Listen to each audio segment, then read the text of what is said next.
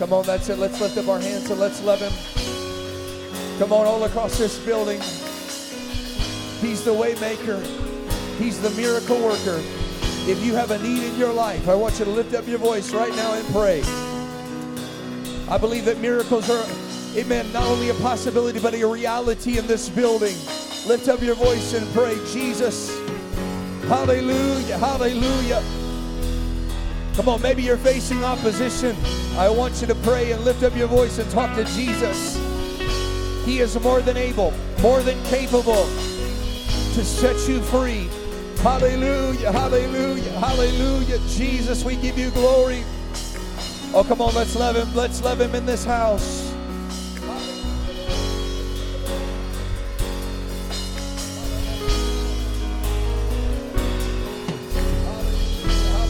Hallelujah, hallelujah, hallelujah. Oh, let's clap our hands unto him and give him praise here today. Praise God, praise God.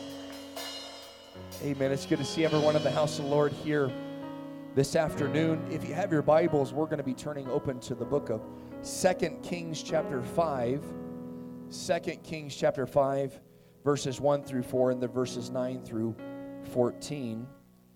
Praise God. 2 Kings chapter 5. It is also good to have all of our guests and visitors. I got uh, an added gift uh, visitor card. Emily, it's good to have you in the house of the Lord. This is a friend of Sister Ashley, and it's good to have you in the house of the Lord. Amen. Praise God. We're honored that you're here in Jesus' name. Hallelujah. Well, I don't even know if I know how this works anymore. Uh, preaching, I've been, man, we've had a revival for the last month, and uh, it's so good to have a full house to preach. Our poor evangelist had to preach when everyone was out sick. So that or you all just got healthy because you wanted to hear Pastor preach. I don't know, but I'm glad to be here and uh, glad that you're here. And let's go right into the Word of the Lord. I, I believe God's got something for us here today. Second Kings chapter 5 and verse number 1. The Bible says, Now Naaman, captain of the host of the king of Syria, was a great man with his master, and honorable because by him the Lord had given deliverance unto Syria. He was also a mighty man of valor, but he was a leper. And the Syrians had gone out by companies and had brought away captive out of the land of Israel a little maid, and she waited on Naaman's wife, and she said unto her mistress, Would to God that my Lord were with the prophet that is in Samaria, for he would recover him of his leprosy. Now, I just want to say something real quick. There is, at this point, no biblical precedent that has been set that the prophet would cure somebody of their leprosy. But the faith of this little Israelite uh, slave, if I could put it that way, according to the Bible, she had enough faith that if Naaman would get to the house of God, if Naaman would get to the man of God, that he would recover of his leprosy. And one went in and told his Lord, saying, Thus and thus said the maid that is in the land of Israel. 2 Kings chapter 5 and verse number 9. So Naaman came with his horses and with his chariot and stood at the door of the house of Elisha. And Elisha sent a messenger unto him, saying, Go and wash in the Jordan seven times, and thy flesh shall come again to thee, and thou shalt be clean. But Naaman was wroth and went away and said, Behold, I thought. That's always when we get in trouble, right there. I thought, I thought he will surely come out to me and stand and call on the name of the Lord his God and strike his hand over the place and recover the leper. I thought he was going to shock him on me, give me a back rub in Jesus' name, and shout in my ear, and I was going to be all right. That's what he thought. And he said, Are, are not Abana and Pharpar, the rivers of Damascus, better than all the waters of Israel? May I not wash in them and be clean? So he turned and went away in a rage. And his servants came near and spake unto him and said, My father, if the prophet had bid thee to do some great thing, thou wouldest have done it? How much rather then, when he saith unto thee, Wash and be clean? Then went he down and dipped himself seven times in the Jordan, according to the saying of the man of God, and his flesh came again like unto the flesh of a little child, and he was clean. The Bible says, we're going to talk about it here today, all these great things. But it, it puts a little tag there. The Bible does this from time to time. But he was a leper. Talk of Sarah, it say all these great things, or Elizabeth, it says, but she was barren. And I want to preach to us for a few moments on this subject. But he was a leper. But he was a leper. Would you set down your Bibles and we're going to pray in this house? I believe that God's got a word for us here tonight. Do you believe that? Would you pray with me as we ask God to speak to us? Hallelujah, Lord. I pray, God, that you would help me to preach this word, God, as I have received it.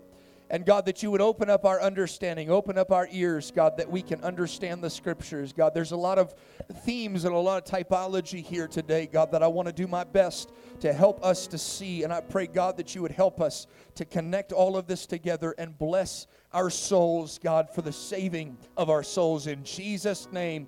And everybody said, Amen. God bless you. you may be seated. Hallelujah. But he was a leper. This is one of the more famous passages of Scripture for many reasons. I think uh, mainly the theme of leprosy in the Bible, which we're going to talk about here today, is a, a major theme throughout the Old Testament and even all the way into the New Testament. Uh, but I think it's interesting because Jesus even talked about this story. And I think anything that Jesus refers back to is something that intrigues at least myself and any other student of the Word of God. Uh, he said in Luke chapter 4 and verse 27 that there were many lepers in Israel in the time of uh, Elisha the prophet, and none of them was cleansed, saving Naaman the Syrian. Jesus would also talk about many widows except for one woman of Sarepta, and she's the only one that survived through the famine. And so there's something interesting here. I look at Naaman and I see very little. I see a small biblical account of his life. We don't get a lot of information. We only get one or two different uh, uh, little stories. One from Jesus saying that he was the only one that was cleansed. And then we see right here in Second Kings chapter 5 that this this Naaman, whose name literally means uh, blessing or plentiful or things that are, are, are pleasant, if you will. Uh, this, this man was named by his parents. When they saw him, they thought he is a pleasant child. Naaman was the captain of the host for Syria. We see that through biblical context as uh, being one of the most important positions in any nation. Aside from having the title of king, the captain of the host had every other power at their disposal. They had the military at their disposal. They had uh, the justice system at their disposal. Two of the most famous captain of the host that we find in the Bible is one man that served under King Saul by the name of Abner and Abner was captain of the host. And there was nothing that was done in Israel that Abner did not have his hand in. You will find that it was so much influence with the captain of the host that when Saul died, it was Abner that tried to set up one of the children of Saul as the next king. We see the next captain of the host being David's.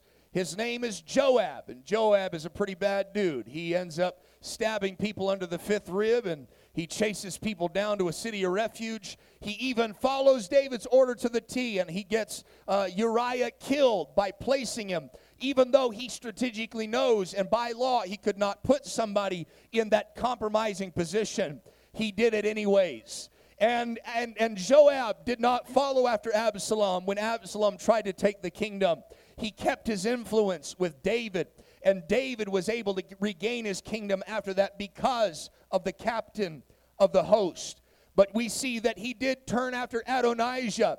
And that is why when David took over, or when David was about to pass away and give his kingdom to his son Solomon, he told him, Don't let Joab live because he's got too much influence. And I could go on and on and on, but suffice it to say, the captain of the host was like being the vice president but but having all of the authorities of the president just not the title. The king was there just to be a political uh, a puppet if you will and it was the captain of the host that was making a majority of the decisions uh, aside from maybe israel. But we see that naaman he was a mighty man. He was a captain of the host for syria. He was an honorable man. The bible doesn't give that terminology just to anybody but he was honorable. The Bible says he was a great man. He's one of the few people in the entire Bible, one including uh, the Shunammite woman that was called great. He's one of the few in that category that would get the term great written over his life.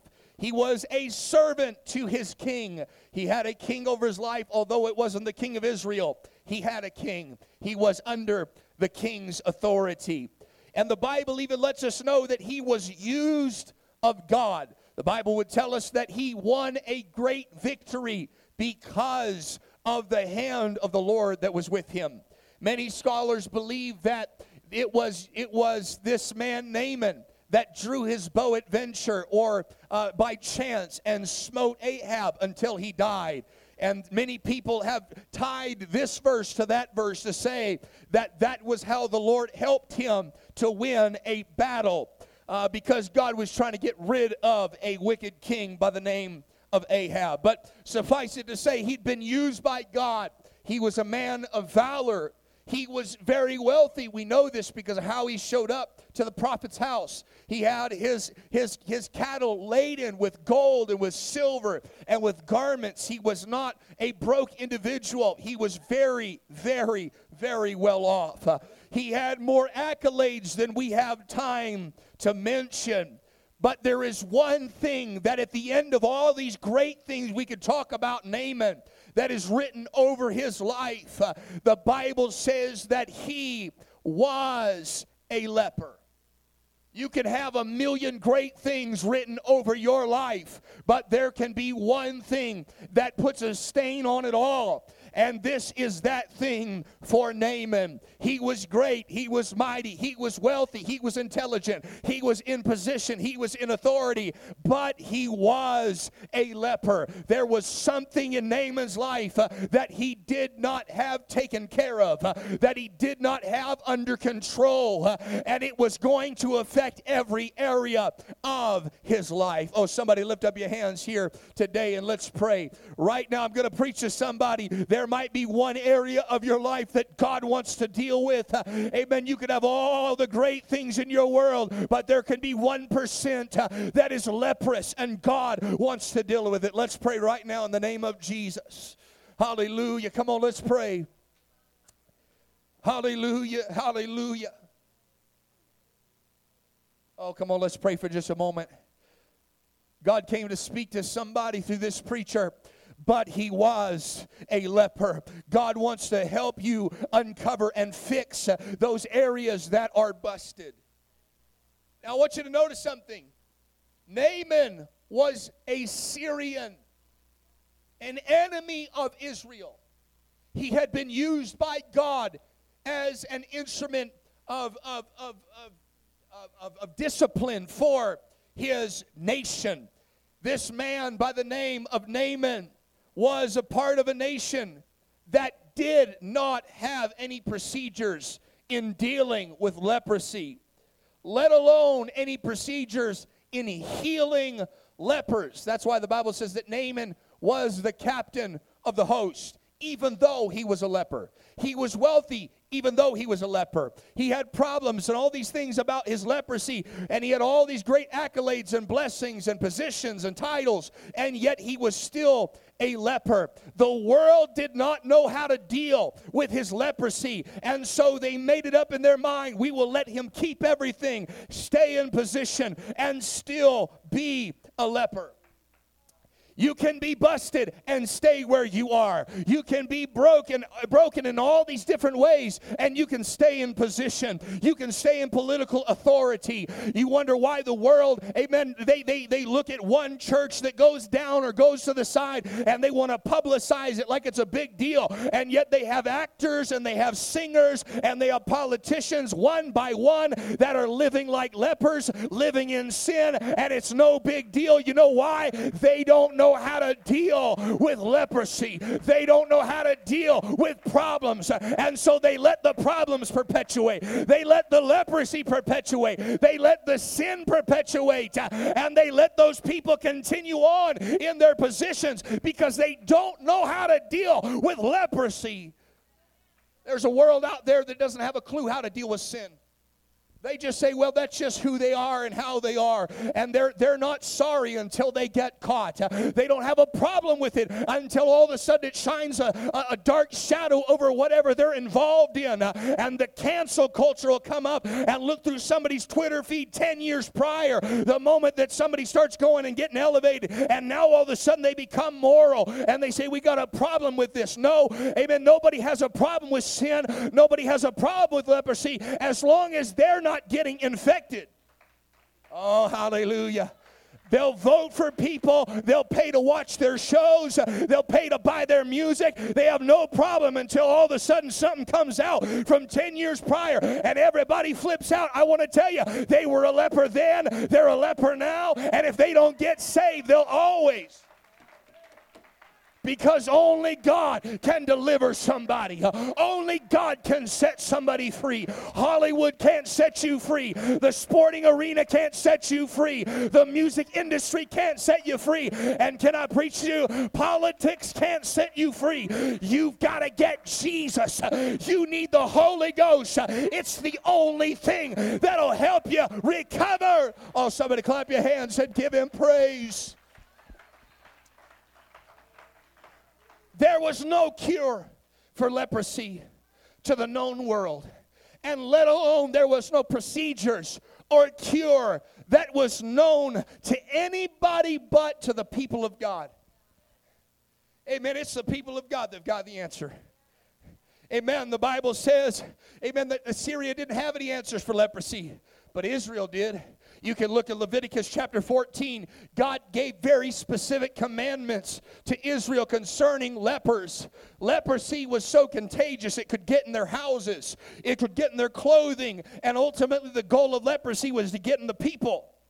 Hallelujah because it, it, it, does matter where you go and it does matter what you wear and it does matter who you hang out with and it come on there are environments that are going to be contagious can I preach to a 2020 world that's worried about germs that they cannot see? I want to tell you there's a thing called sin that you cannot see, but you interact with it every day. And if you're not careful, it'll get in the way you dress, it'll get in the way you live, it'll get in the way that you think.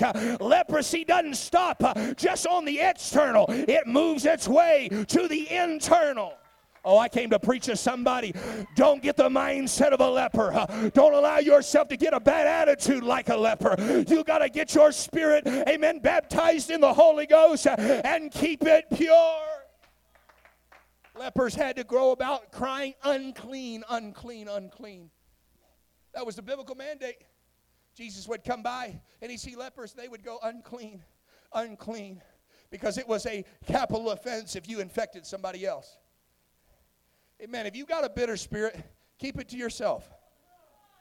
Hallelujah. Now, let me say that again. I, I can't. I haven't got to preach in a month, so I might as well.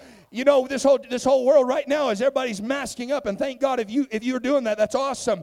Amen. But what we really need is some people to mask their spirit up. They go around coughing on everybody, bleeding on people that didn't cut them, getting bitter at everybody because this person offended me, that person offended me. What you don't know is you're a leper and you're just trying to come in contact with as many people as you can. You're contagious and you don't know it. And you need to you need to get a hold of it and you need to get it right with God. He told them that it could get in your houses, it could get in your clothes, it will get in the people. Leprosy was so highly contagious, uh, it would affect their nervous system. And after attacking the nervous system, it would desensitize the individual, amen, so that they would begin to decay because of a lack of blood flow. They lose their sensitivity, and you mark it down. Somebody that's got leprosy in their spirit, I'm talking about sin in their life, they get a little bitterness. Amen. As the Bible says of Esau, it's a root of bitterness, and it starts affecting every area. They can't worship the way that they want to worship. Why? Because they're too bitter. They've got so much unforgiveness that they can't lift up their hands. That's why when Achan was caught with a Babylonish garment, that he said, Give God the glory, and he couldn't lift his hands. Amen. When you're not living right, you can't worship right when you're not serving God the way that you know you ought to. It affects your worship, it affects your giving, it affects your living, it affects how you think.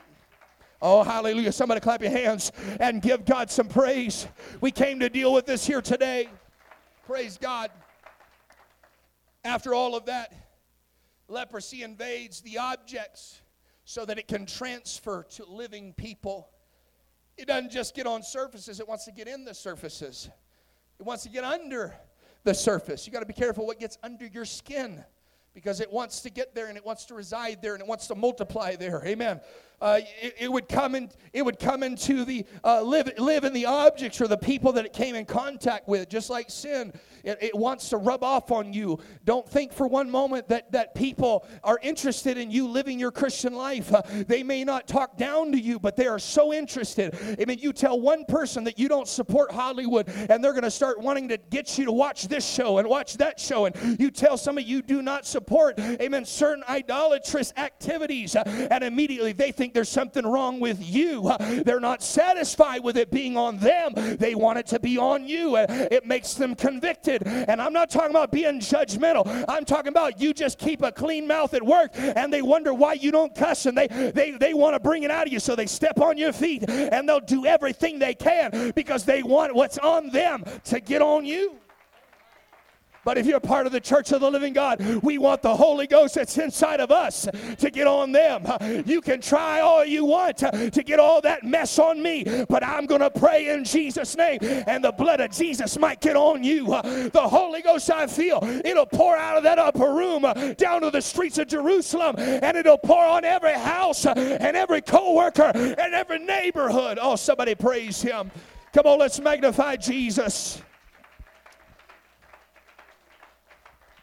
All of that is good information because it helps somebody be vigilant and aware of the dangers of leprosy. But what do you do if you've already got it in your house? What do you do if you've already got it in your clothes? What do you do if you already got it in your body? The Bible lets us know that they had commandments in Israel on how to deal with that. It was your responsibility to go to the priest. Hallelujah. It was not the priest's responsibility to come to your home. It was your responsibility to bring the priest to your home. And that priest, you were basically letting him know, I think I got leprosy in my home. Uh, you can't expect everybody else to figure out whether or not you've gone off. You've got to have a prayer life of your own that says, you know what, I might be slipping a little bit. I better get around, amen, a child of God where they can let me know maybe I've gone off a little bit. Can you double check this for me, preacher? Amen. Saint of God, friend of mine, can you let me know if I'm thinking about this correctly? And they had a responsibility to bring the priest to their home. And when that priest got to the home, he looked around. He inspected every brick, he inspected every garment, and he said, This is of God. That is not of God. This is leprous. That is not as leprous. Some people have a problem with that. Well, preacher, what do you think you're doing preaching about stuff like that? Who do you think you are? Well, I'm a leprosy expert. I'm an epidemiologist. Hallelujah. I've got, I've got all of the information. Amen. I've studied this book. I've memorized hundreds of verses. I can let you know if something's going to cause your family to slip and miss heaven. I'm not here to coddle your ego. I'm not here to be your golfing buddy. What I am here to do is let you know that right there's going to send your family to hell. That, You got to get that taken care of because you'll miss your purpose. You'll miss your potential. You got to remove that brick from your house. You got to remove that box from your house. You got to remove that app from your phone. Why? Not because I care about controlling people, but because I want to see people saved and set free and living at their potential. Oh, clap your hands and give God praise. They brought the preacher over, and he would let them know, You got to remove that block. Well, I like that block. That's my favorite block. Get rid of it, or it will affect the next block. Ooh. Oh, well, I, I don't, you know what? I'm fine with that block. It's in my room. But, but what they don't know is it'll move from your bedroom to your living room, from your living room to your kids' room and those things that we thought were no big deal. And the man of God, the word of God, the Spirit of God was telling you and convicting you week in and week out. You got to get rid of that. You got to remove that. You got to stop that. You got to start this. And we think it's no big deal. And we hear it week in and week out. We feel it. But we are a leper. And we don't take care of it. And it infects. And all of a sudden now, people are coming and they've got to tear the whole house down and their families in ruins and their marriages in ruins and their kids are in ruins. And they're going what do i do? Amen. Well i, I don't know what to do at that point. All i know is go and pray and get a hold of god. And i know a god that can repair everything but i know the best thing to do is not wait until the whole house has to be demolished. Amen. Take care of the one brick. Take care of the one altar call. Take care of the one thing at a time some people go, well, I'll just wait, I'll wait, I'll wait until finally they have to demolish their whole life. I've seen it more times than I can count, and I don't like to count them. People that thought, well, he's just preaching that, doesn't really matter. It doesn't, apply, it doesn't apply to me. I'll let it apply to everybody else but me. And then it ends up affecting every area of their life. Amen. He said this He said, You got to remove those bricks. And even then, he said, All the plaster, all of the clay around those bricks, all the dust that you break off, sweep it into a pan and get rid of it. Well, you know what? I've been living for God for 40 years. Praise God. You got rid of all the big bricks. You don't smoke, you don't drink, you don't cuss or run with those that do. But you might have some dust left in your house. See, I love, Brother, Brother Johnson, I love God never stops working on us because there's always going to be a little piece. And what we don't know is a little leaven leavens a whole lump. A little leprosy will go, from, come on. Well, I took care of it. I, I got that big brick taken care of. I no longer do X, Y, or Z, but there's this other dust all around your life. Uh, and God's saying, sweep it up, take it out of the city, and burn it with fire. That was the answer. You got to get on fire. Hallelujah. That was the answer for all of the things, the objects, but you can't burn people. So the priest had a job. He would observe the individual. And he would he would observe them and observe what they thought might be leprosy. Because there's sometimes some gray areas. Well, Pastor, I don't know if this is going to affect my life. Let's talk about it. How's it going to affect your walk with God?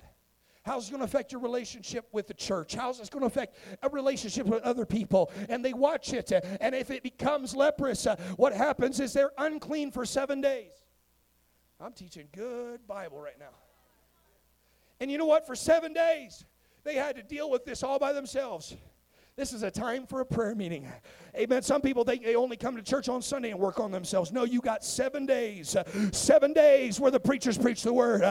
Seven days where you've heard. Amen. You had one month full of revival. Go back and listen to every message. And over the next seven days, hear that word again and let it affect you. And say, God, I've got to get it right.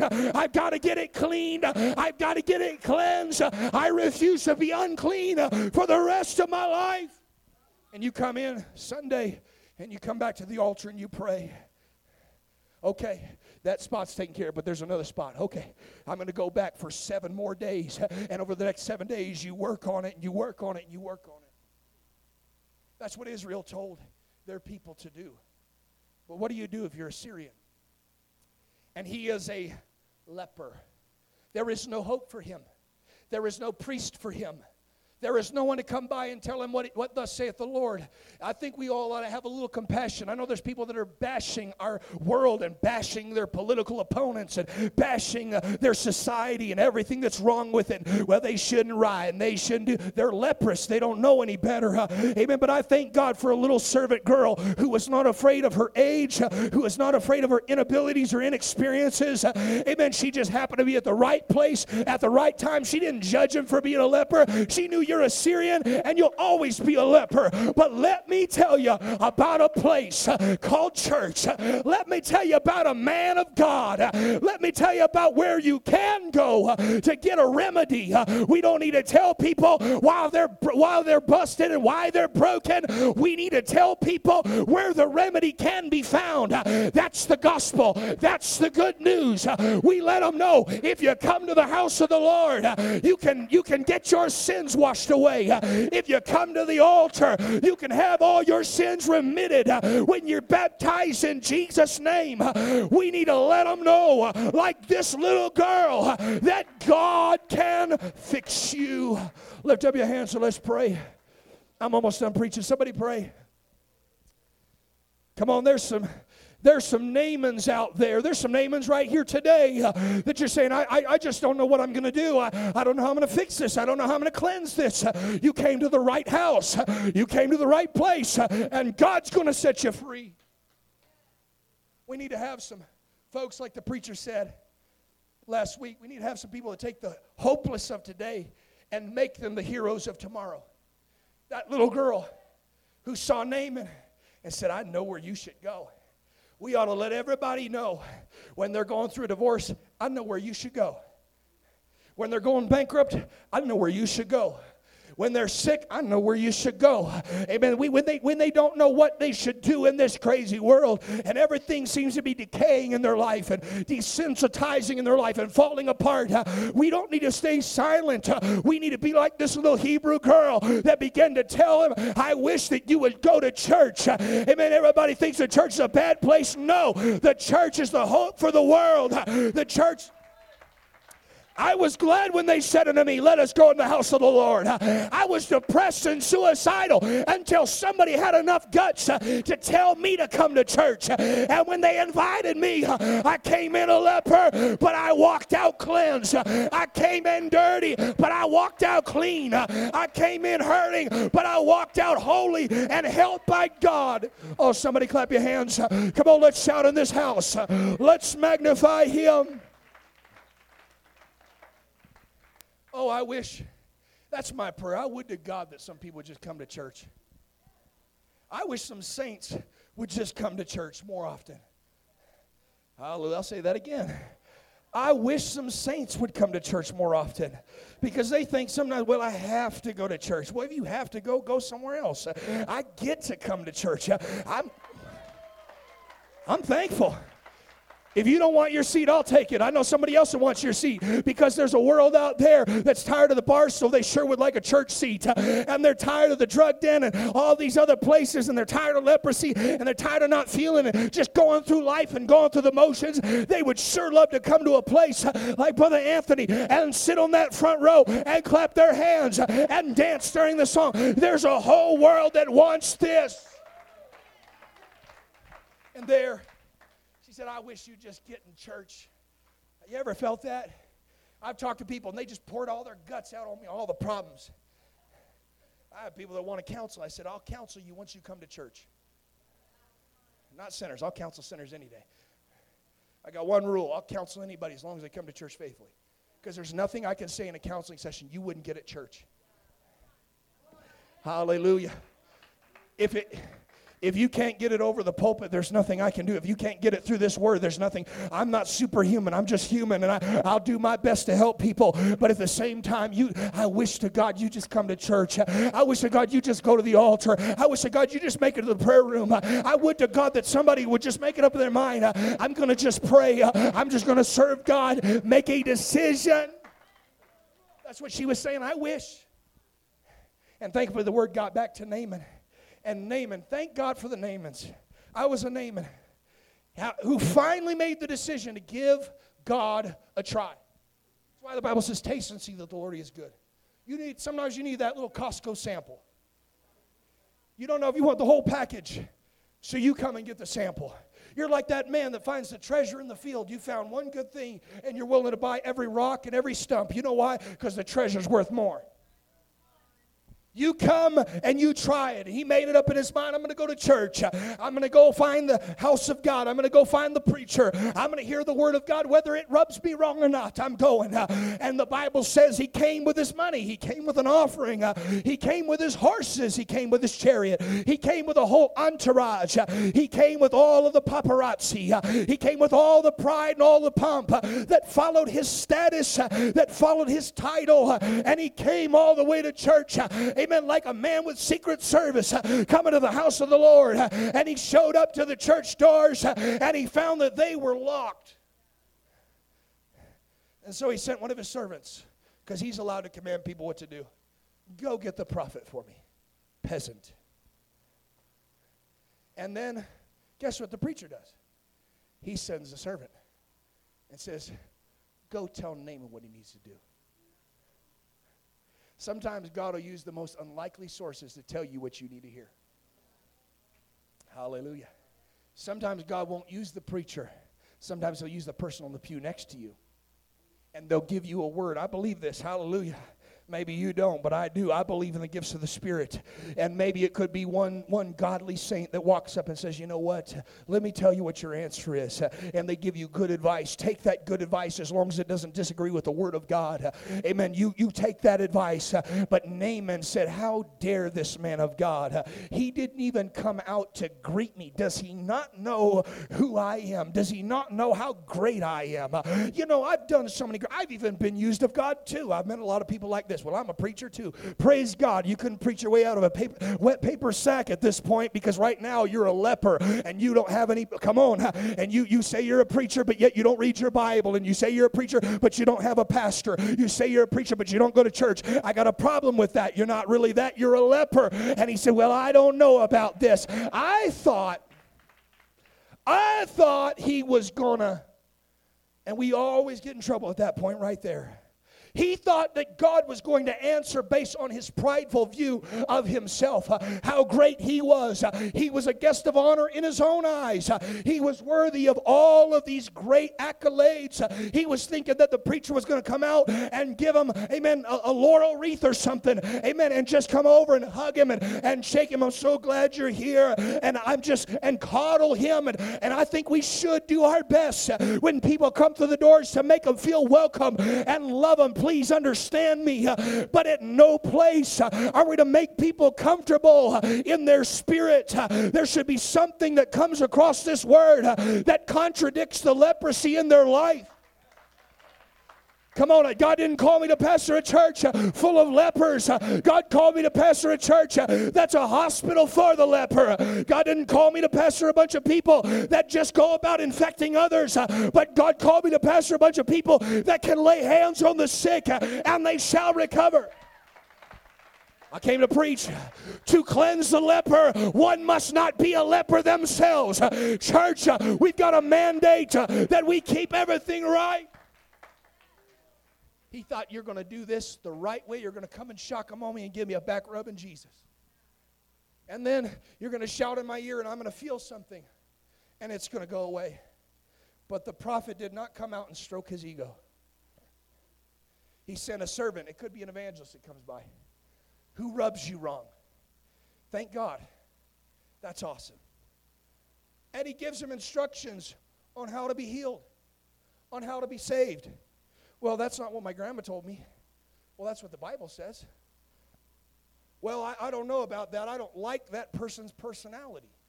Well, regardless of that, that's still the truth. And here he begins to tell him, You got to dip in the river Jordan seven times. And immediately he thought, That's not what I was thinking was going to happen.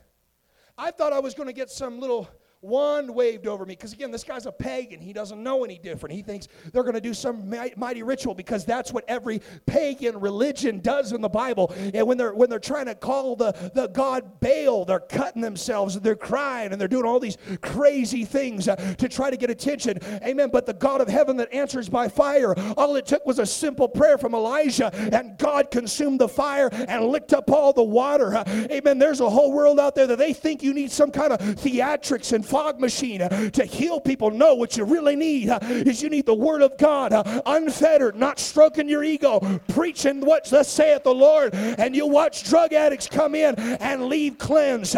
You'll watch people that are messed up walk in messed up and walk out holy and believe it in the God that we serve.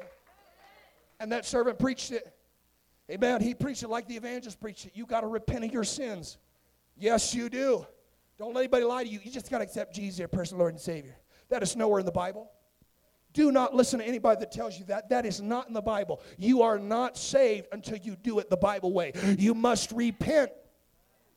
That is a cuss word in most churches today. The word repent was removed from the NIV translation several times uh, because they have a contradiction, uh, amen, to that concept uh, of repent, which is metanoia, which is a change your mind. And when you change your mind, guess what happens?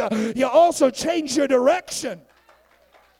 And they don't want people to change their direction uh, because it'll convict them about their lifestyles. Uh, it'll convict them about their leprosy. Uh, you got to dip in the Jordan seven times, not six, not five, not eight. You do it seven times. Repent you got to repent of your sins. That's when you say, Jesus, I'm sorry. I am done living the way I've been living. God, I know I was wrong here. I agree with your word. That's what you're really doing when you repent. You're saying, God, regardless what I thought or what I think, my ego and my pride is going to be laid down, and I'm going to agree quickly with the Lord and with what his word says. He said, repent and be baptized. That's to be fully immersed in water. That's when we dunk you all the way under. And it's not taking a bath, it's not the purification of the flesh, it's an answer of a good conscience towards God. What's really happening when we put you in that dirty Jordan water or a dirty baptismal tank? We try to take care of and we keep it clean. Amen. When we put you in that water, it's not that your flesh is getting cleaned out. No, your spirit's getting cleaned. You're baptized in the name of Jesus Christ for the remission the washing away of all your sins. It's like you were covered by the blood of the Lamb, covered by the blood of the sacrifice, and everything you were is passed away. All things are become new. You're a new creature in Christ. Why? Because you obeyed the word of God. And then finally he says you got to receive the gift of the Holy Ghost. And as the preacher so eloquently taught, we need an outpouring. Our world needs the Holy Ghost. Our city needs the Holy Ghost.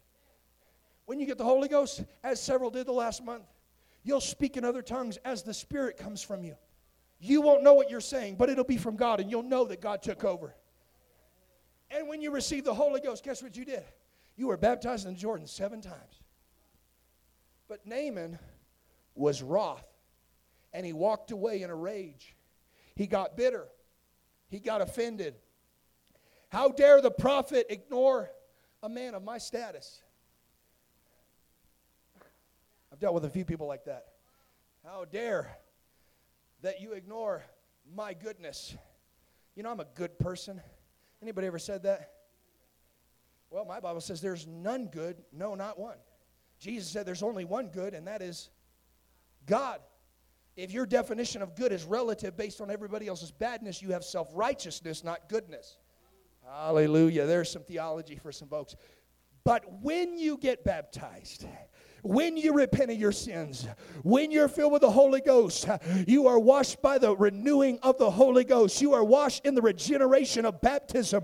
When you do it the Bible way, you can now say, by the blood of Jesus, I'm good.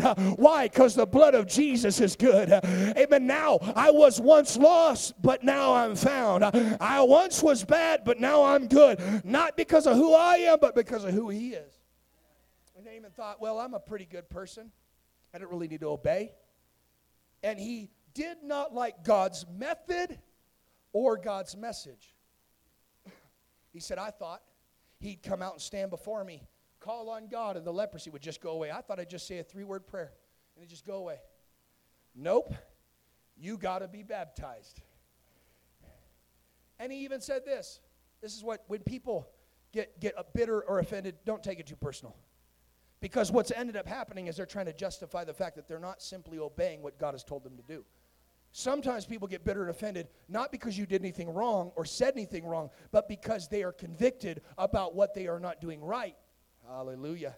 They are convicted about what they have not done right. And he begins to say this Well, are not all of the rivers of my homeland in Syria better than all of Israel? Mind you, he hadn't been in Israel that long. You got to check out the rest of the rivers. And well, they come to church one time and they go, Well, I don't know about all this. Uh, you come on back and we'll show you a few more rivers uh, that are pretty beautiful. But there's one river that's going to wash all your leprosy away. Uh, and, and he started thinking, No, never mind. I'll go back to the rivers. Uh, amen. But, but Naaman, you got to understand something. You can go back to the rivers you've always known and go back to living the way you've always lived. Uh, amen. You can go back to being the captain of the host. Uh, you can go back to being wealthy. You can go back to being educated. Uh, and at the end of the day, it will continue on the epitaph of your life. But he was a leper. Or you can dip seven times in the river Jordan and we'll be able to say, but he was a leper. Past tense. He's no longer a leper because he finally obeyed God. He thought to himself, I'll go home where it's better. I'll go somewhere where they'll stroke my ego. I'll go somewhere. At the end of the day, the Bible says the one thing God resists is the proud. I know I'm preaching a little while, but that's all right. God resists the proud, but he gives grace to the humble. Well, preacher, I'm not hearing from God. Well, have you sacrificed your pride? Well, I've not got a, I've not got an answer about this. Have you have you responded to the last thing he told you? Well, I'm, praying about all these other things, and God's coming by and saying, "Hey, instead of worrying about all this other stuff, we got leprosy to deal with right now." And he didn't, he was thinking, I'll go back somewhere where they'll stroke my ego. But God says, I give grace to the humble, not to the proud. Amen. And the Bible says he turned away and he left in rage. He was going to let, amen, his pride hinder his obedience. Can I preach to somebody? Don't let your pride or your ego hinder your obedience to God. Because Naaman, it is the obedience uh, that will save you. Uh, it is the obedience uh, that will heal you. Don't let your opinions hinder your healing. Amen. Your opinions, they can stay to yourself. I want to be free of leprosy. I want to be healed. Let's lift up our hands. Let's pray. Let's stand all across the building. But he was a leper. You can go back to the waters of Syria and still be a leper. Or you can go and do it God's way. And you can say, I once was lost, but now I'm found. You could say, I once was a leper. I once had the wrong mindset. I once had the wrong life. But now I've been baptized in His name and filled with His Spirit. Now I'm living the way God has called me to live. Don't allow God's conviction, amen, to, to cause you to walk away. It's God's conviction, the Bible says, is goodness that leads us to repentance. It's His love. That is a gift from God. That preacher that sent the servant who said, Go tell him to dip in the River Jordan, that was not bad news, that was good news. He literally told him, If you'll do this, you will be cleansed. And, and he thought, I'll go back to Syria where they tell me I'm okay. Uh, how many here would go to a doctor if you had a if you had a tumor on your neck the size of your fist would go to the doctor when they tell you you're fine there's nothing wrong with you i wouldn't i wouldn't pay that doctor i wouldn't go back in fact i'd, I'd file for you know malpractice or something because he's not doing his job don't go to a church where they won't tell you the truth don't don't let don't get around people that'll tell you you know what you have a right to be bitter no you don't show me that in the bible you have a right to be offended. You know, they did you wrong. My Bible says turn the other cheek. Don't, don't let somebody make a, a faux Christian out of you. Uh, you find the Word of God for yourself and you dip in the Jordan River seven times. Uh, perfection. Uh, you do it God's way and God's perfect way and no other way. He got offended, he got bitter, but I thank God for these servants he kept in his life. You need to keep some good friends in your life. You need to keep some good people in your life that when you start slipping, that servant comes up. Now, mind you, he could lose his life right now. First, it was a little servant girl, now it's another servant. Said, You know, sir, let me just say something. I'm stepping out on a limb and you might cut my head off. But if he would have asked you to do something great, would you not have done it? If he'd have told you to go and fight a battle, wouldn't you have done it? Well, of course he would have. He would have gotten the glory. But in this, he would have gotten no glory, no credit. And his pride and his ego couldn't allow that. And he said, Oh, just a little. All it takes. Can I help somebody? Uh, common sense is no longer common. You gotta, it's no longer sense. You got to pay a lot for it. It costs, it'll cost you everything for common sense in this generation. It's no longer common. You need key people around in your life that tell you, hey, just go, go say you're sorry.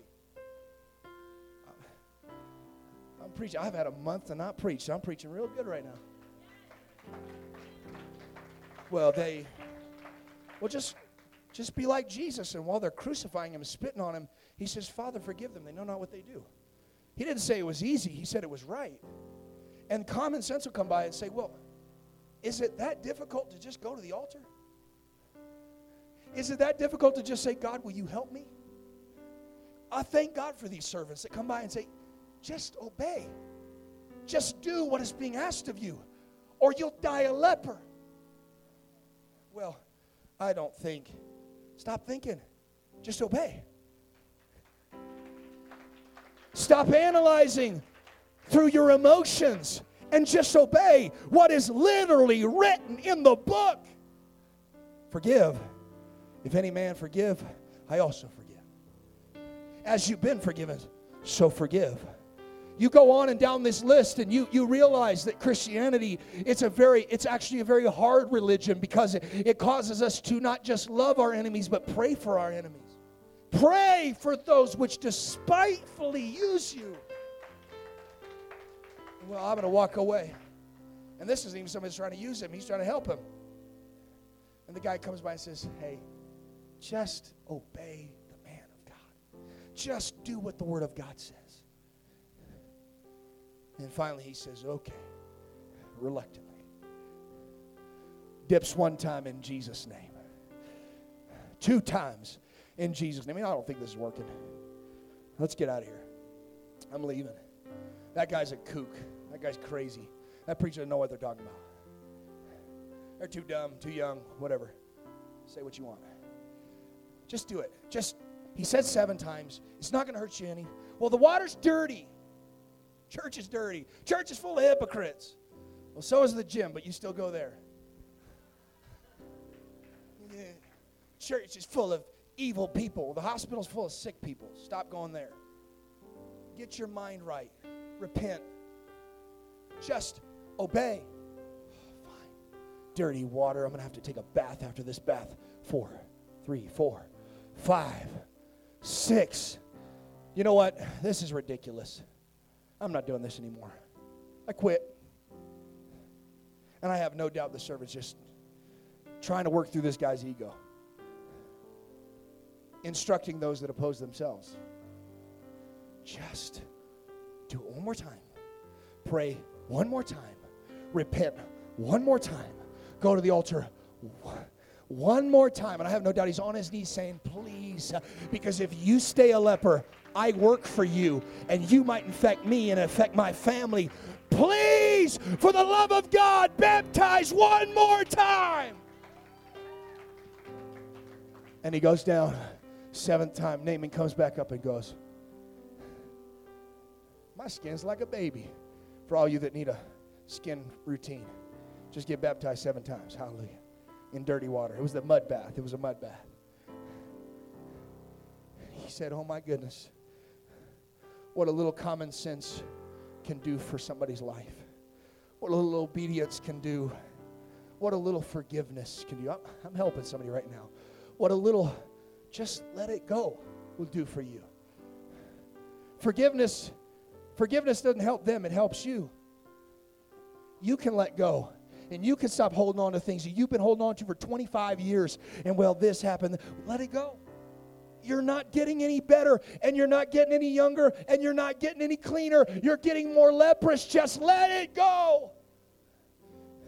So finally, Naaman goes to that altar on that seventh time, lifts up his hands, as somebody's going to do here today, and begins to pray puts his pride aside, puts his ego aside, and begins to say, Okay, God, whatever you want to do with my life. Okay, God, I, I really was offended by this, and I don't really like the muddy water. I think sometimes the church is a little dirty, and I, I don't like this, and I don't like that, but I'm going to set all that aside, and I'm just going to obey. I'm just going to do a little bit of what you said. It may not seem like a great thing to me, but it is a great thing to you. And, and when I've done this, all things are passed away. Behold, all things are become as new. And he begins to pray, and God begins to heal him. Somebody here today, God's going to do that for you. Would you lift up your hands?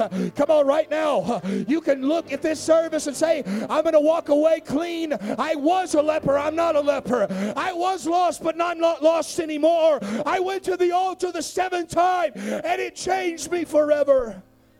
Come on, I want to open up this altar. Would you come? This is an opportunity, not an admission of guilt, but an opportunity to say, God, maybe this is my day.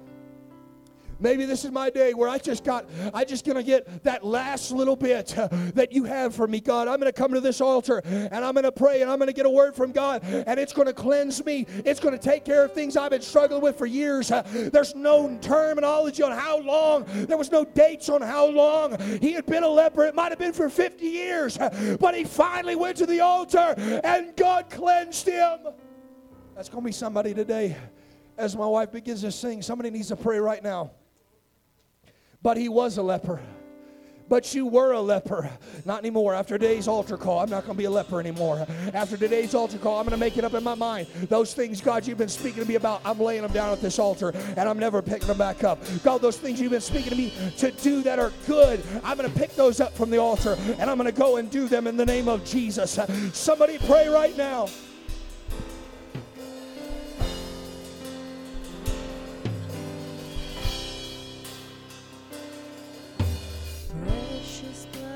Come on, that's it in the name of Jesus. Somebody pray. Somebody pray. Come on, you you can have the testimony. I was a leper. I was a leper. Not anymore. Not anymore. Powerful to make sin and shame retreat. This covenant is making me whole. Come on, you know what that leprosy is. You fill in the blank. You know God's been dealing with it for a while. Come to this altar, lift your hands and begin to pray. It could be you need the Holy Ghost. God wants to give it to you right now. The highest name has set me free because of Jesus. My heart is clean. Purify presence. Teach me to discover the joy of holiness that forms draw me close. In you Come on, that's it. Somebody pray in the Holy Ghost right now. restored.